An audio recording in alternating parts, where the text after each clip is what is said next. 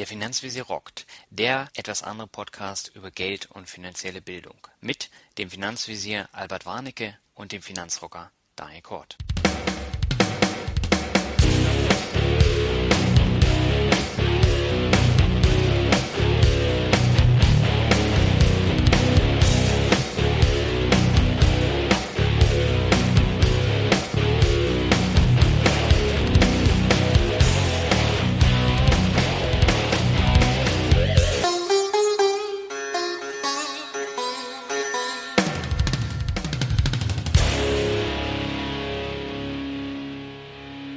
Hallo und herzlich willkommen zu einer neuen Folge von der Finanzvisier rockt.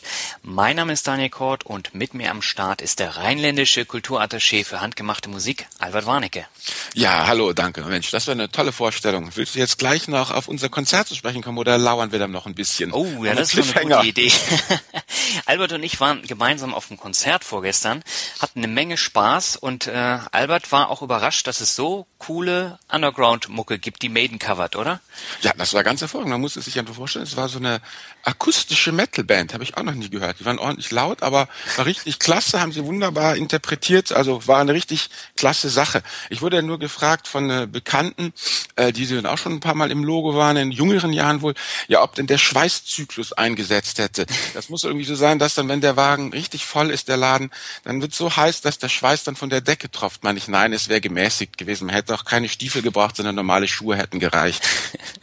ja, aber das ist wirklich so. Wenn es da voll ist, dann tropft es von der Decke und das ist äh, fast unerträglich. Aber da hatten wir einen entspannten Abend. Ich hatte nur einen vollen Zug und eine volle S-Bahn. Man muss sich das mal so vorstellen. Man fährt um 0 Uhr in Hamburg mit der S-Bahn und die S-Bahn ist proppevoll. Ähm, weil die alle vom Fußball kamen und äh, der Zug nach Lübeck war dann auch proppevoll. Das war dann schon ein Erlebnis. Aber ja, apropos Erlebnis. Wir haben ja noch ein paar weitere Erlebnisse zu bieten. Ich war, habe gerade iTunes aufgemacht und stelle da fest, wir haben wieder neue Bewertungen bekommen. Ja, wie sieht's aus, Daniel? Wollen wir die wieder vorlesen wie letztes Mal? Was meinst du? Na, das würde ich doch sagen. Haben wir ja angekündigt, ne? Dann, dann fange ich mal an mit einer Bewertung. Oh, das ist ja wieder ein super Name. Von 60679K194.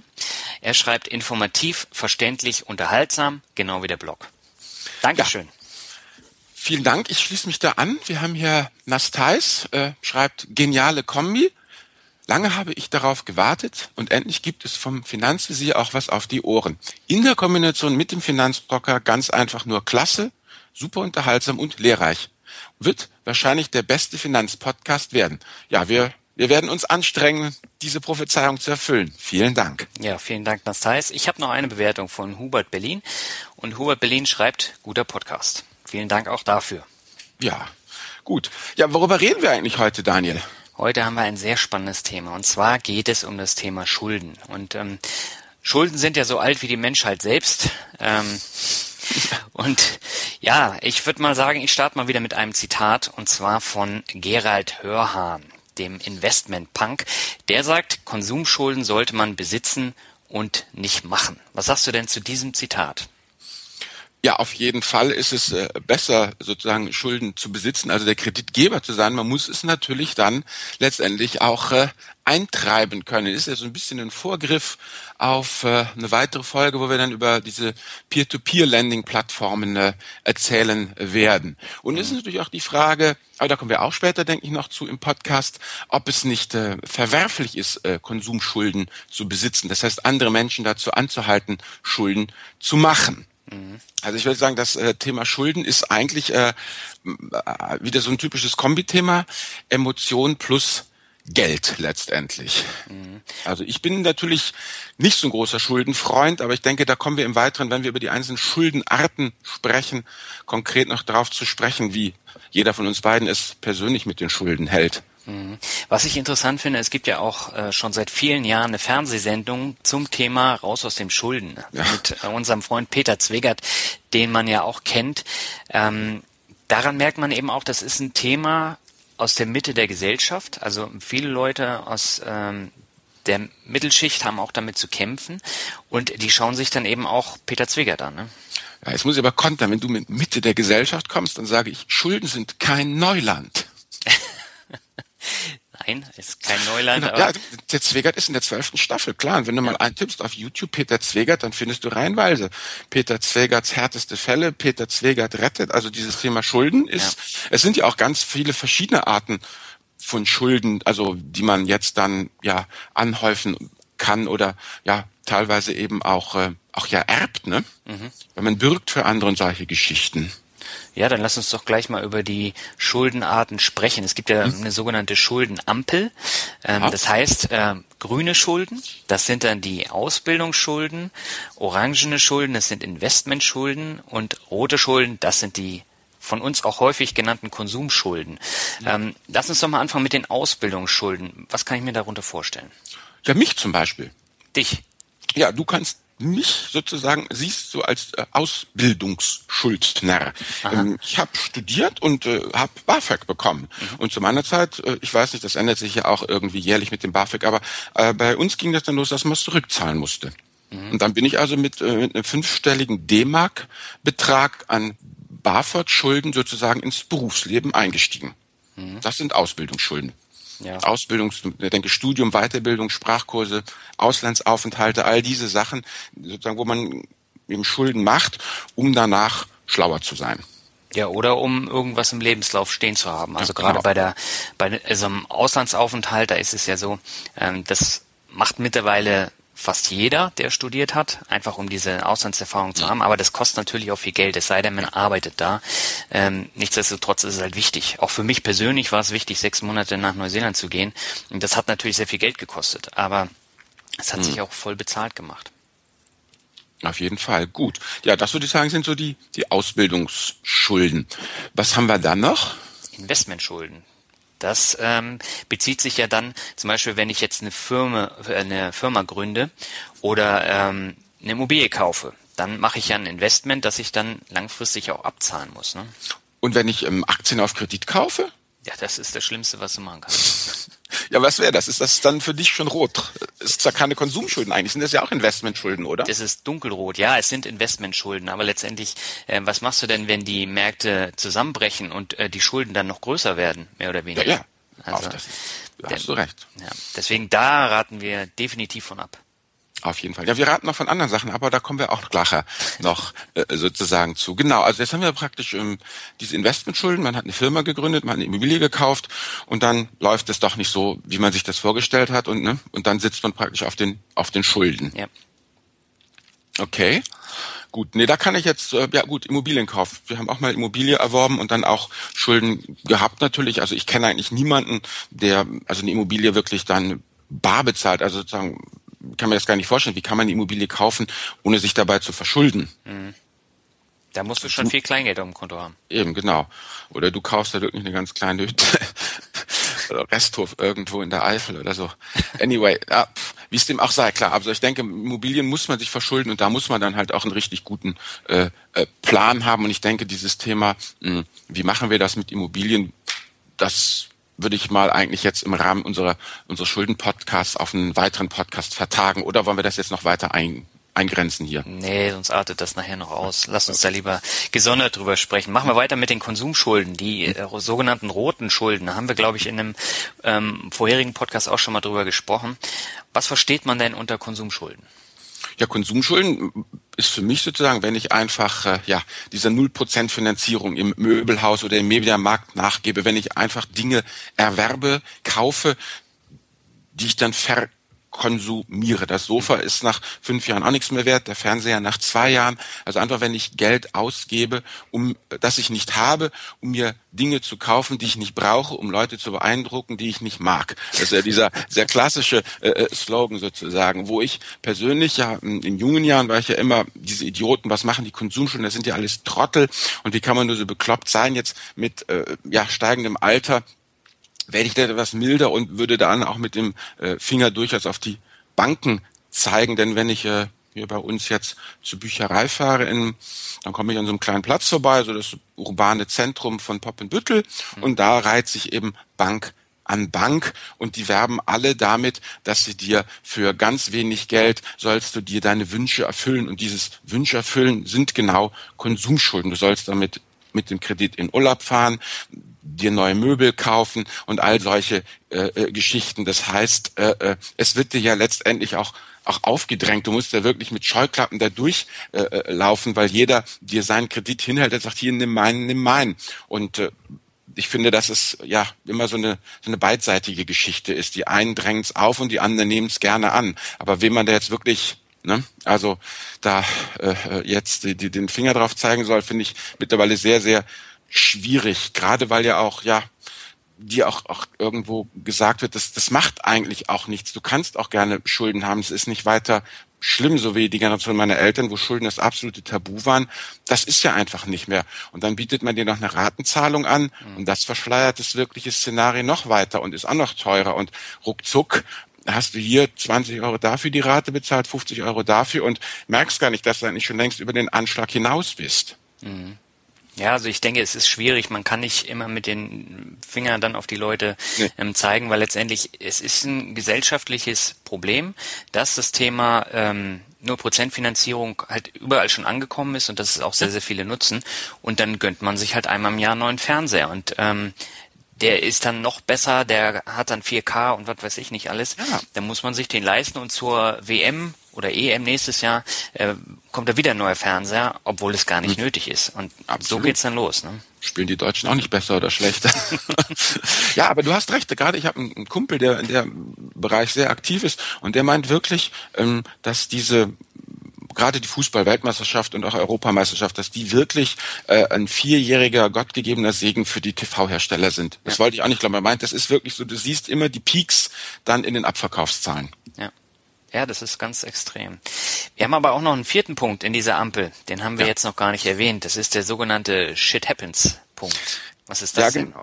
Ja, genau. Das ist ähm, ich habe hier mal ähm, aus dem Abendblatt äh, äh, in Hamburg hier, das ist unsere Zeitung, da geht es auch um das Thema eben Überschuldung, Schulden, Zahlungsprobleme und ähm, das Bild äh, ja des äh, hochverschuldeten Konsumschuldners eben ist ja der eines unseriösen Menschen, der total über seine Verhältnisse lebt. Mhm. Und ähm, hier sagt ähm, eine Schuldnerberaterin, ähm, ich zitiere mal kurz, über die Verhältnisse leben ist nicht das typische Bild der Schuldner, sondern eben die Mehrheit, 70 Prozent, würden mehr oder weniger unverschuldet in die Überschuldung äh, geraten.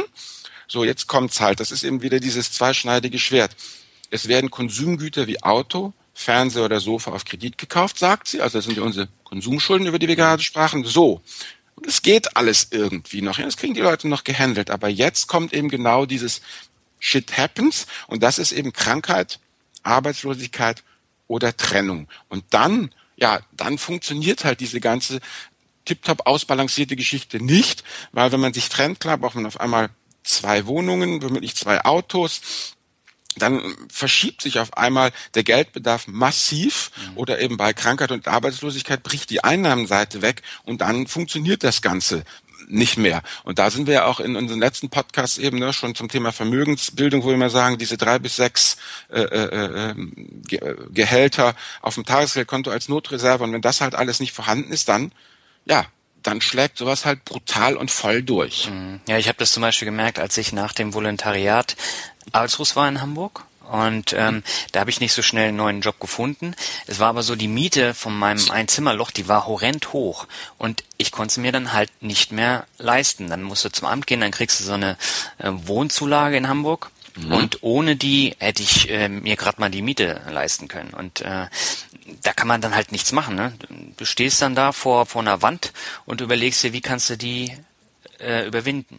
Genau, ja, genau. Und das ist eben dann diese, diese hohen laufenden Kosten, die man ja einfach hat. Also ja. wenn ich halt eine hohe Miete habe oder hohe Kredite, dann, dann kann, komme ich da ja auch nicht von 0 auf 100 runter. Ja, oder wenn man äh, letztendlich hier ähm, sieht, bei anderen ähm, Entscheidungsfaktoren, Fitnessstudio und solche ganzen Geschichten. Das sind ja Sachen, die kann man zwar kündigen, aber da kommst du ja auch nicht äh, so, sofort raus oder aus deinem Sky-Vertrag und solche Geschichten. Ja, also gerade beim Fitnessstudio, wenn du da so einen Zwei-Jahres-Vertrag hm. hast, da zahlst du dann vielleicht zehn Euro weniger im Monat, hm. aber du kommst halt nicht wieder raus. Also ich habe immer wieder so Klauseln gehabt, äh, man muss mindestens 50 Kilometer entfernt hinziehen, um da rauszukommen. Mhm. Ähm, das hat jetzt bei mir geklappt, als ich von Mannheim nach Lübeck gezogen bin, aber ansonsten kann kannst halt nicht viel machen. Und ähm, ein anderes Beispiel eben bei der Krankheit, da war es bei mir im letzten Jahr auch so. Äh, nach meiner Knie-OP bin ich mhm. acht Wochen ausgefallen und mhm. nach sechs Wochen zahlt ja die Krankenkasse. Mhm. Und äh, da hast du schon deutlich weniger Geld dann. Und wenn du ähm, gerade auf, äh, auf dem Dispo lebst, dann hast mhm. du ein Problem. Ähm, und das wird ja dann nochmal ähm, weniger, wenn du jetzt eine Reha-Maßnahme hast, die hatte ich mhm. ja dann auch noch, dann ähm, zahlt nicht mehr die Krankenkasse dein Gehalt, sondern eben die Rentenversicherung. Mhm. Und da kriegst du dann auch weniger als beim normalen äh, Gehalt. Und äh, wenn du dann wirklich schon Dispo-Schulden hast auf dem Konto und monatliche Kosten, dann beginnt äh, dieser Schuldenkreislauf. Ja, genau, so kommt man dann nämlich rein. Genau, und dann hat man noch hier womöglich noch, noch einen Handyvertrag. Das, das ist, denke ich, auch noch eine der, der großen äh, Geschichten, die die Leute dann äh, äh, reinreißen. So die Kombination eben hohe Miete und diese hohen laufenden ja, Verträge, die man sich dann eben ans, ans Bein bindet, aus dem man nicht rauskommt. Mhm. Okay, sagen wir mal, wenn man ähm, Entertainment-Geschichten wie äh, Club gehen oder Kneipentouren oder solche Geschichten, das kann man natürlich äh, von 0 auf 100 gleich einstellen, rein wenn es ums Geld geht. Aber damit ähm, gibt natürlich auch, auch einen Teil seines, seines Freundeskreises ja auf. Ja. Also man geht ja nicht, du gehst ja nicht allein in die Disco oder, oder in die Kneipe, sondern immer mit, mit, mit Kumpels. Und wenn du da massiv sparst, dann wirkt sich das natürlich auch auf dein Sozialprestige aus. Mhm. Ja, das ist ein wesentlicher Punkt. Und bei den Handykosten ist es ja ähnlich wie beim Fitnessstudio. Ähm, da kommst du auch nicht sofort wieder raus. Und heutzutage kostet nee. es mal eben 40, 50, 60 Euro, je nach Flatrate. Und äh, mhm. das musst du halt zahlen. Genau. Ja, wo wir dann beim nächsten Punkt wären, ähm, wenn ich, ja, was kann ich jetzt eigentlich da dagegen machen? Wäre es zum Beispiel dann ja sinnvoll, wenn ich ähm, mich auch öfters mal anfragen hier bei mir im Blog, ähm, dass die Leute zwar ähm, Schulden haben, aber dann gleichzeitig äh, sparen wollen, weil sie sagen, ja, eben für eben diese, diese unvorhergehenden Sachen. Und meine Antwort ist ja dann immer, ähm, dass es Unfug ist, und zwar aus dem einfachen Ding. Die Schuldzinsen sind ja eigentlich immer höher als die Guthabenzinsen. Also zahlst du für die, weiß ich, was zahlt man hier für einen, einen, einen Dispo-Kredit? Das sind doch meistens über zehn Prozent, ne? Ja, das sind über zehn Prozent. Äh, das ist jetzt auf den ersten Blick gar nicht so viel. Das sind dann mal halt ein Euro irgendwas, dann zwei Euro irgendwas. Aber das summiert sich ja und wird ja immer mehr. Genau. Also du hast diese hohen Schuldzinsen, die die Guthabenzinsen immer über, äh, übersteigen. Und jetzt muss man natürlich sozusagen die, die risikoabhängige äh, Rendite da auch betrachten. Und dieses Risiko beim Tilgen ist ja gleich null. Die Bank muss ja das Geld nehmen. Also sie kann ja, äh, das klingt immer so komisch, die Bank muss das Geld nehmen. Ja, aber doch, die Bank ist ja verpflichtet, dann, wenn du dein Dispo zurückzahlen willst, das Geld anzunehmen. Mhm. Denn ich denke, wenn die Bank nicht dazu verpflichtet werde, dann würde sie den Teufel tun. Also was, was, was Besseres kann mir als Bank denn nicht passieren, wenn ich dich schön immer, weißt du, mit paar hundert Euro im Dispo halte. Ja. Also billiger komme ich ja gar nicht an mein Geld. Mhm. So, und das bedeutet letztendlich aber, dass man für Schuldenrückzahlen immer ein besseres Renditeprofil hat, als man es je mit einem Guthaben äh, gleichen Risikos hinbekommen wird. Mhm. Und was da auch noch inhärent drinsteckt, da hatten wir auch eine Diskussion hier auf meinem Blog. Ähm, da ging es um das Thema, ob man sozusagen ein Haus äh, kaufen soll oder eben ein Wertpapierportfolio anlegen soll. Und da meinte ein Leser, naja, bei den heutigen Zinsen ist es doch äh, vollkommen, vollkommen egal, ähm, ob ich acht, zwölf oder 20 Jahre meine Schulden zurückzahle, weil ähm, ich habe einen so sensationell niedrigen äh, Zinssatz für meine Schulden und mit der Börse, da kommen wir auf das zurück, was, was ich dich ja vorher gefragt habe, mhm. ob ich nicht doch auf Kredit kaufen soll, er hätte sozusagen mit seinen ETFs, mit seinen Anleihen, würde er das ja alles tiptop schlagen und mhm. damit wäre das doch eine wunderbare Geschichte. Und meine Antwort war dann einfach, nun ja, auf dem Papier auf jeden Fall. Aber hm, ja, eben shit happens. Man weiß nie, was weiter passiert im eigenen Leben, mhm. was die Zinsen machen da so. Und letztendlich, wenn man es mal ganz plump und stumpf ausdrückt, hm, wenn du sagst, ich könnte meine Schulden in acht Jahren zurückzahlen, entscheide mich aber, ähm, sie erst in 20 Jahren zurückgezahlt zu haben, sauber auf Excel ausgerechnet, ja, nix, äh, keine Jongliererei. Mhm. Dann gibst du aber trotzdem dem Leben ja zwölf Jahre Zeit, die ordentlich in den Hintern zu treten. Und das muss eigentlich nicht sein. Also von daher würde ich beim Thema Schulden, also das ist jetzt meine persönliche Meinung, immer, immer, immer, immer davon abraten, Excel anzuwerfen und zu versuchen, irgendwelche Arbitrage-Geschäfte da auf die Beine zu stellen. Also dass man sagt, ich habe Schulden von ähm, x Prozent und ich kann auf der Einnahmenseite mit dem Geld, wenn ich es nicht zurückzahle, äh, äh, Gewinne von 2x sozusagen äh, erwirtschaften und dann äh, äh, mache ich über meine Schulden Geld. Also das ist eine Sache, das muss man dann wirklich gewerbsmäßig machen. Also wenn ich eben ähm, Investmentschulden aufnehme für Immobilienkauf oder solche Geschichten, mhm. da mag das alles funktionieren. Aber bei Privatleuten würde ich immer sagen, tilgen, tilgen, tilgen, schuldenfrei sein. Ja, vor allen Dingen, es ist doch total waghalsig jetzt zu sagen, ja, meine ETFs, die steigen ja und hier und da. Und was passiert denn, wenn in fünf Jahren so ein mega Börsencrash ist, so wie ja. noch schlimmer als 2008? Dann ist es auf einmal 60 Prozent äh, im, im schlimmsten Fall weniger wert. So, und dann? Ja, dann ist ganz einfach, was dann passiert. Das kriegt die Bank auch mit. Und wenn du womöglich die, ja doch, wenn du die ETFs als Sicherheiten, weißt du, wenn du was Sicherheiten hinterlegst, mhm. dann fangen die an, diese, das kommt ja dann, sollten wir vielleicht auch mal irgendwann machen, dieses Fachwort Margin Call. Mhm. Dann ruft sich die Bank an und sagt, ja, hm, deine Sicherheit, deine Margin, die funktioniert nicht mehr so richtig. Äh, bitte nachschießen. Mhm. Sonst bist du unsicherer Kandidat. Und dann geht das Ganze ins, ins Rutschen. Ja gut, oder man, man wird krank man wird arbeitslos, man, die Ehe geht kaputt und, und man lässt sich scheiden. Und dann auf einmal äh, äh, steht man da und äh, muss Dinge tun. Und dann hat man noch die ganzen Schulden am Hals. Also von daher würde ich da immer sagen, weg, weg mit den Schulden.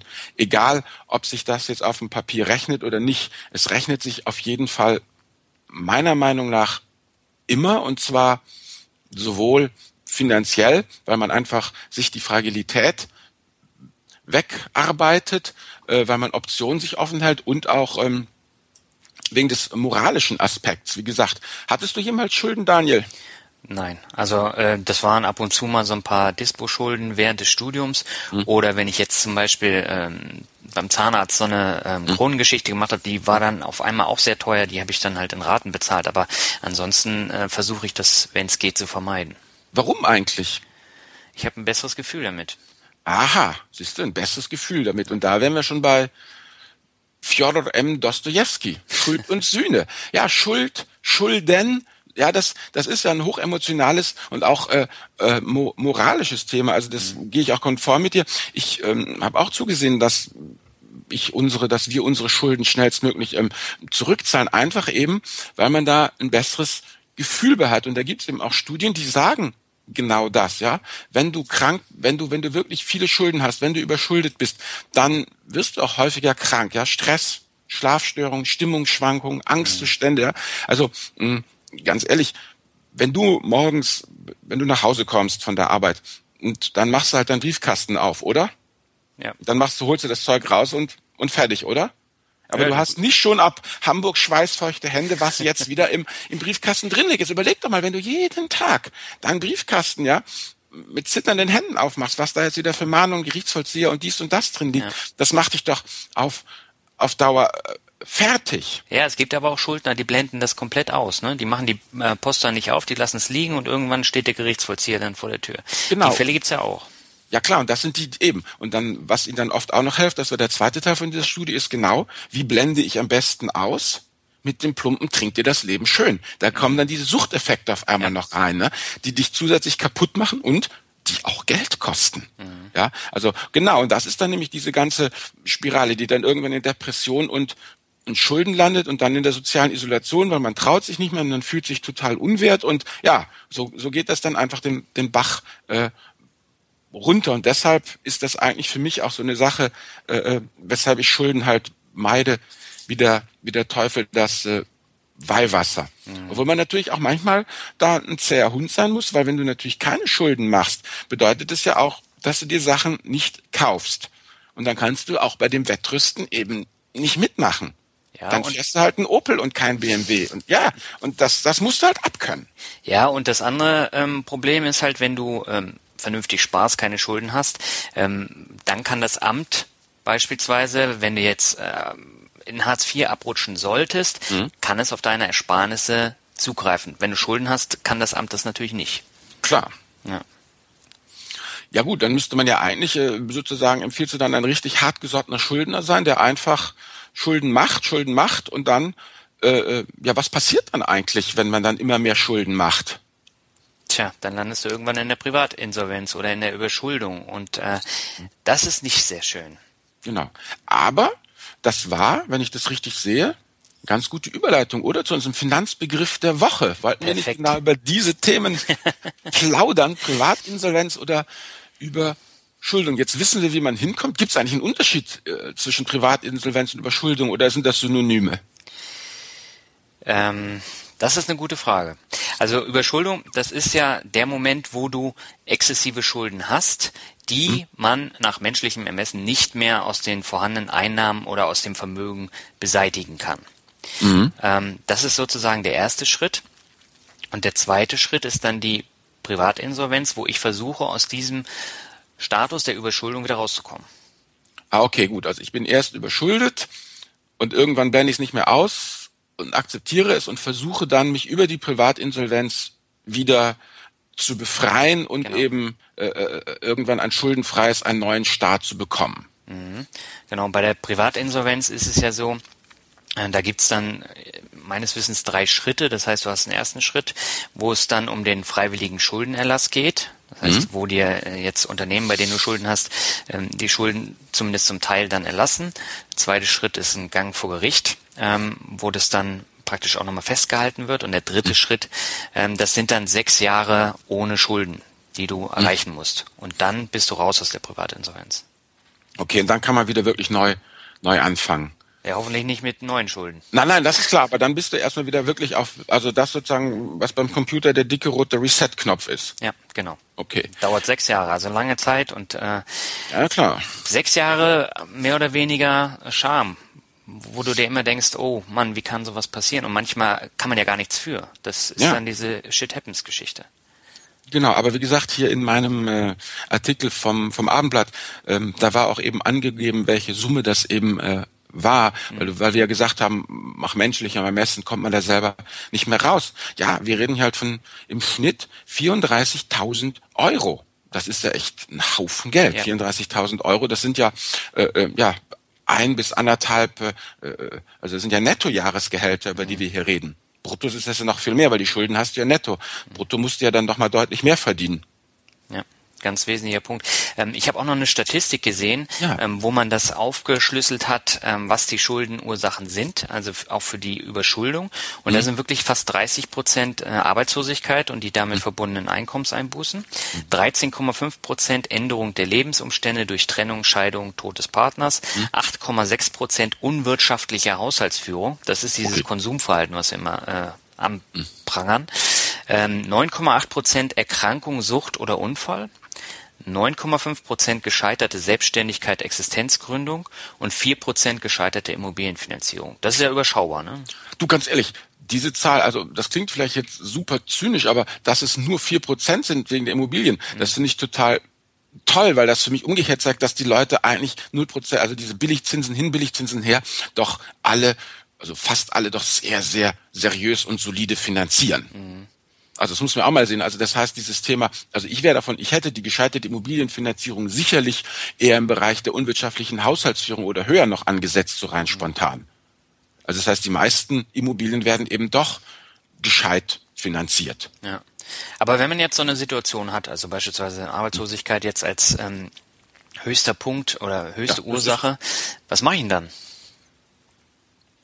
Ja, also dann denke ich, das ist halt genau das, dass eigentlich dieses ganze Thema Finanzen und ETF und tralala ist ja alles ganz schön und gut, aber letztendlich muss man immer sich drum kümmern, dass man zusieht, dass man einen, einen, Job hat, dass man einen Beruf hat. Ja, du musst sofort anfangen äh, zu suchen und dann auch, und das ist halt das übliche, üble. Klar kann man dann immer sagen, ja, ne, sagen die die ganzen Karriereberater, ja, sie müssen räumlich mobil sein ja, dann ziehst du für einen Job was von München nach Hamburg oder wie. Das machen doch die wenigsten. Ja, ich würde sagen, man muss einfach unbedingt versuchen, wieder in, ähm, in Lohn und Brot zu kommen. Oder wenn man halt diese Zahl kennt, im Vorfeld schon aktiv werden. Ich glaube eigentlich, wenn das Kind in den Brunnen gefallen ist, dann hast du ja wenig Optionen. Was willst du noch großartig machen, wenn du arbeitslos bist, wenn du ans, an den Ort gebunden bist? Dann geht halt die Krebserei einfach los. Mhm. Ich glaube, man müsste schon weit im Vorfeld, also eigentlich die, die wichtigste und vernünftigste in meinen Augen jetzt hier auch, aber wir sagen hier Finanzpodcast, ist es im Vorfeld, ähm, die Antennen aufzusperren, mhm. ja, den Flurfunk ernst zu nehmen und äh, sie dafür eben nicht die Augen zu verschließen und zu versuchen, äh, äh, rechtzeitig entweder den Abschwung zu schaffen oder ja. Peter Zwegert. Peter Zwegert. Oder Schuldenberater. Also, Schuldenberater. Ja. Wo findet man denn welche? Ja, ich würde, also ich persönlich würde einfach ähm, bei der Verbraucherzentrale gucken, ganz mhm. klar bei der Verbraucherzentrale gucken und äh, dort äh, äh, nachgucken. Das Problem mit den Verbraucherzentralen ist eben, dass ähm, die ähm, ja, die Erstberatung ähm, hat sich, ähm, wie hier in meinem Artikel steht, also zumindest ich kann nur für Hamburg sprechen, mhm. äh, hast du eine Wartezeit ähm, von bis zu zwei Monaten. Boah. Ja, das ist, dauert ja gut, aber die sind total stolz, weil sie hatten vor einiger Zeit wohl noch eine Erstberatungswartezeit von fast einem halben Jahr, also sechs Monate. Ja, das halt zeigt, man, die sind die haben auch nicht genug Personal und es ist halt, eine, eine, wir reden hier immerhin von 160 ähm, Hamburger Haushalten, mhm. 160.000 Hamburger Haushalten und ich weiß nicht, wie es, wie es in anderen ist, aber ich würde trotzdem Verbraucherzentrale und ich würde es halt, auch wenn es total übel ist und ich als jemand, der nie überschuldet war, da auch einfach hab, reden habe, aber die Situation anerkennen und professionelle Hilfe suchen. Mhm. So würde ich es machen. Ja. Und äh, was ich da noch zu sagen wollte, ähm, gerade wir machen ja diesen Podcast, um für solche Themen auch zu sensibilisieren, mhm. dass man eben da so ein bisschen, so wie du gesagt hast, die Antennen ausfährt mhm. und ähm, sich auch damit so ein bisschen beschäftigt. Das ist jetzt kein schönes Thema, das Thema Schulden, aber nichtsdestotrotz, man muss sich da so ein bisschen schlau machen und auch mal schauen, welche anderen Wege kann ich gehen. Ne? Ja klar, also dieses äh, zusätzliche Einkommensquellen eben äh, erschließen auf jeden Fall. Also dass man guckt, wo man sonst noch äh, Geld herbekommt, dass man da halt äh, äh nicht nur von einem einzigen Einkommensstrom abhängig ist. Klar, wenn man äh, zu zweit lebt in, in einer Partnerschaft, dann hat man ja auch zwei Einkommen profitiert eben mhm. davon. Also ich zu Hause ja klar, ne? Ähm, ich bezahle ein halbes Badezimmer und kann ein ganzes Badezimmer nutzen. Also mhm das klingt jetzt immer alles so komisch, aber wenn man halt eben äh, sich trennt, dann merkt man auf einmal, was das alles äh, äh, wert ist. Also ich glaube eigentlich, ähm, die, der, der wichtigste Rat, um nicht in Schulden äh, zu kommen, ist zumindest, wenn man äh, äh ja den, den Punkt, die 13,5 äh, Scheidung, also 13,5 Prozent Scheidung und, und oder solche Sachen ansieht, seid, seid nett zueinander, das bringt mehr Rendite, ja, seid nett zueinander, es bringt mehr Rendite als jeder ETF äh, äh auf jeden äh, Fall. Und wie gesagt, und was das Thema Arbeitslosigkeit angeht, da bist du heute auch nicht auch nicht gefeit gegen nee. alles, aber da glaube ich, ist es einfach, ähm, mein, du hast ja auch schon äh, äh, von Ham, wie war das, von, von Mannheim nach äh, Lübeck umgezogen, des Arbeitgebers wegen. Man muss da schon flexibel sein, aber man muss halt auch immer auf dem Sprung sein, denke ich, und aufpassen äh, äh, und sich nie für, für richtig ja, safe und sicher halten. Ja. Das ist ein, ein, ganz wesentlicher Punkt.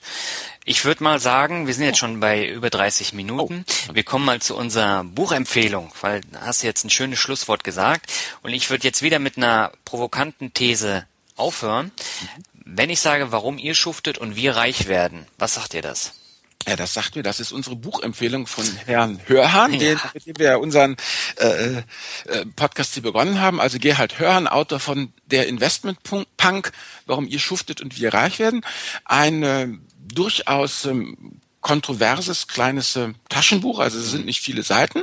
Und ähm, vieles von dem, was Herr Hörhan sagt, finde ich durchaus gut und richtig. Und er sagt es auch, äh, ähm, er sagt es halt in einem Stil, wo ich einfach sagen muss, das muss doch nicht sein, das kann man etwas netter formulieren. Also er sagt sehr klar eben, ja, warum die Mittelschicht Konsum, also aus Konsumidioten besteht und, äh, und sich dem Finanzsystem eben ausliefert, warum äh, sich Kleinanleger abzocken lasse und äh, er bemängelt den wahren Leistungswillen. Also ich würde da nicht alles unterschreiben, aber ich würde sagen, guck doch mal rein in das Buch, die äh, Bewertungen bei Amazon sind überwiegend positiv, aber auch jede Menge Ein-Sterne-Bewertungen dabei. Deshalb, äh, ja, würde ich sagen, trotz alledem, guckt euch den Investment Punk einfach mal an. Genau, also ich habe es ja jetzt auch gelesen und ähm, hm? der Punkt ist einfach, er fängt ja mit Kapitel, ich glaube, minus sechs an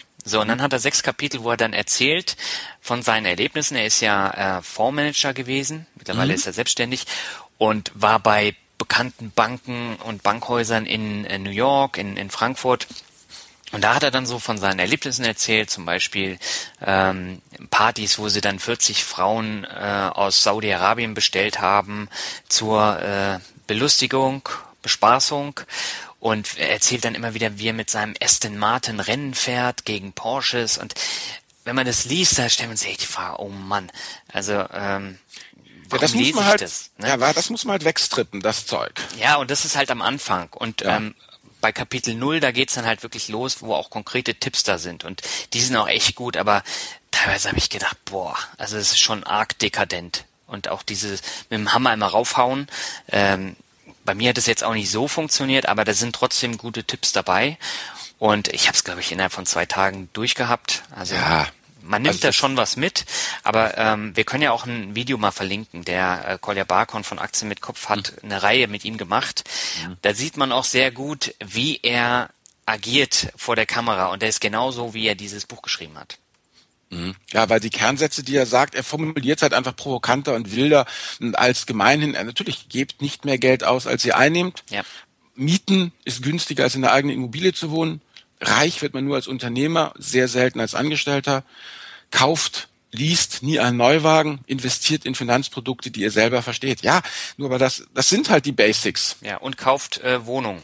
Also er ja. kauft ja Wohnungen äh, im großen Stil, der hat jetzt glaube ich schon über 100 ähm, nicht nur in Deutschland, sondern ich glaube auch in Wien. Und ähm, sein eigenes Büro in Wien hat er aber gemietet für 2000 Euro mit einem ganz tollen äh, Blick auf den Stephansdom. Hm. Und äh, das ist schon interessant, was er da äh, teilweise dann schreibt. Aber letztendlich hat nicht jeder die Möglichkeiten, jetzt über 100 Wohnungen zu kaufen. Um Gottes Willen. Will ich das? nee. Ich bin, na gut. Das ist nochmal unser nächster Podcast. Okay. Äh, genau, dann würde ich sagen, ähm, ja. kommen wir nochmal zum kleinen Fazit. Thema Schulden. Ich würde jetzt mal sagen, wir haben jetzt festgestellt, Schulden sind schlecht, weil sie einem die Optionen nehmen. Würdest ja. du das unterstreichen? Auf jeden Fall. Das ist es. Und es gibt, denke ich, zwei Arten von Schulden. Die Konsumschulden. Da muss man sich einfach selber an die Nase fassen und fragen, will ich das, muss ich das? Mhm. Und eben diese Schulden, in die man reingerät, weil man arbeitslos wurde, weil einfach ein Schicksalsschlag zuschlug. Da kann man natürlich nur bedingt was machen, aber da hilft es einfach, ja, mit Radar zu arbeiten, einfach nicht davon auszugehen, dass man seine momentane Zukunft linear fortschreiben kann, sondern einfach, ja eben, sich zu überlegen, welche Optionen gibt und wie wahrscheinlich sind die und sich da ein bisschen Gedanken zu machen. Und denke ich, das Aller, Allerwichtigste eigentlich für die meisten Deutschen ist es, die eigene Arbeitskraft um jeden Preis zu schützen. Genau, Humankapital. Ja. Ganz wesentlicher Punkt. Ähm, ja, und was ich noch sagen würde, die, die Null ist beim Konto eigentlich die Grenze, wenn es möglich ist. Ja. Ähm, das heißt, nicht in den Dispo, ähm, sondern versuchen dann eben, ja, bei 5 Euro zu bleiben, bei 10 Euro, was auch immer, aber Hauptsache, man hat äh, da die Null stehen. Eine schwarze Auf jeden Zahl. Fall. Die schwarze Null. Die schwarze Null. Ja. Mit der schwarzen Null beenden wir jetzt den Podcast, würde ich mal sagen. 38 ja. Minuten haben wir jetzt geschafft. Ähm, rekordverdächtig, aber ich denke, ähm, wir brauchten auch ein bisschen mehr Zeit, weil das Thema sehr, sehr viel beinhaltet. Auf jeden Fall. Genau. Dann wünsche ich euch allen eine schöne Woche. Albert dir natürlich auch. Und ja. wir hören dann beim nächsten Mal wieder voneinander. Auf jeden Fall. Ja, dann. Tschüss und macht's gut. Ciao.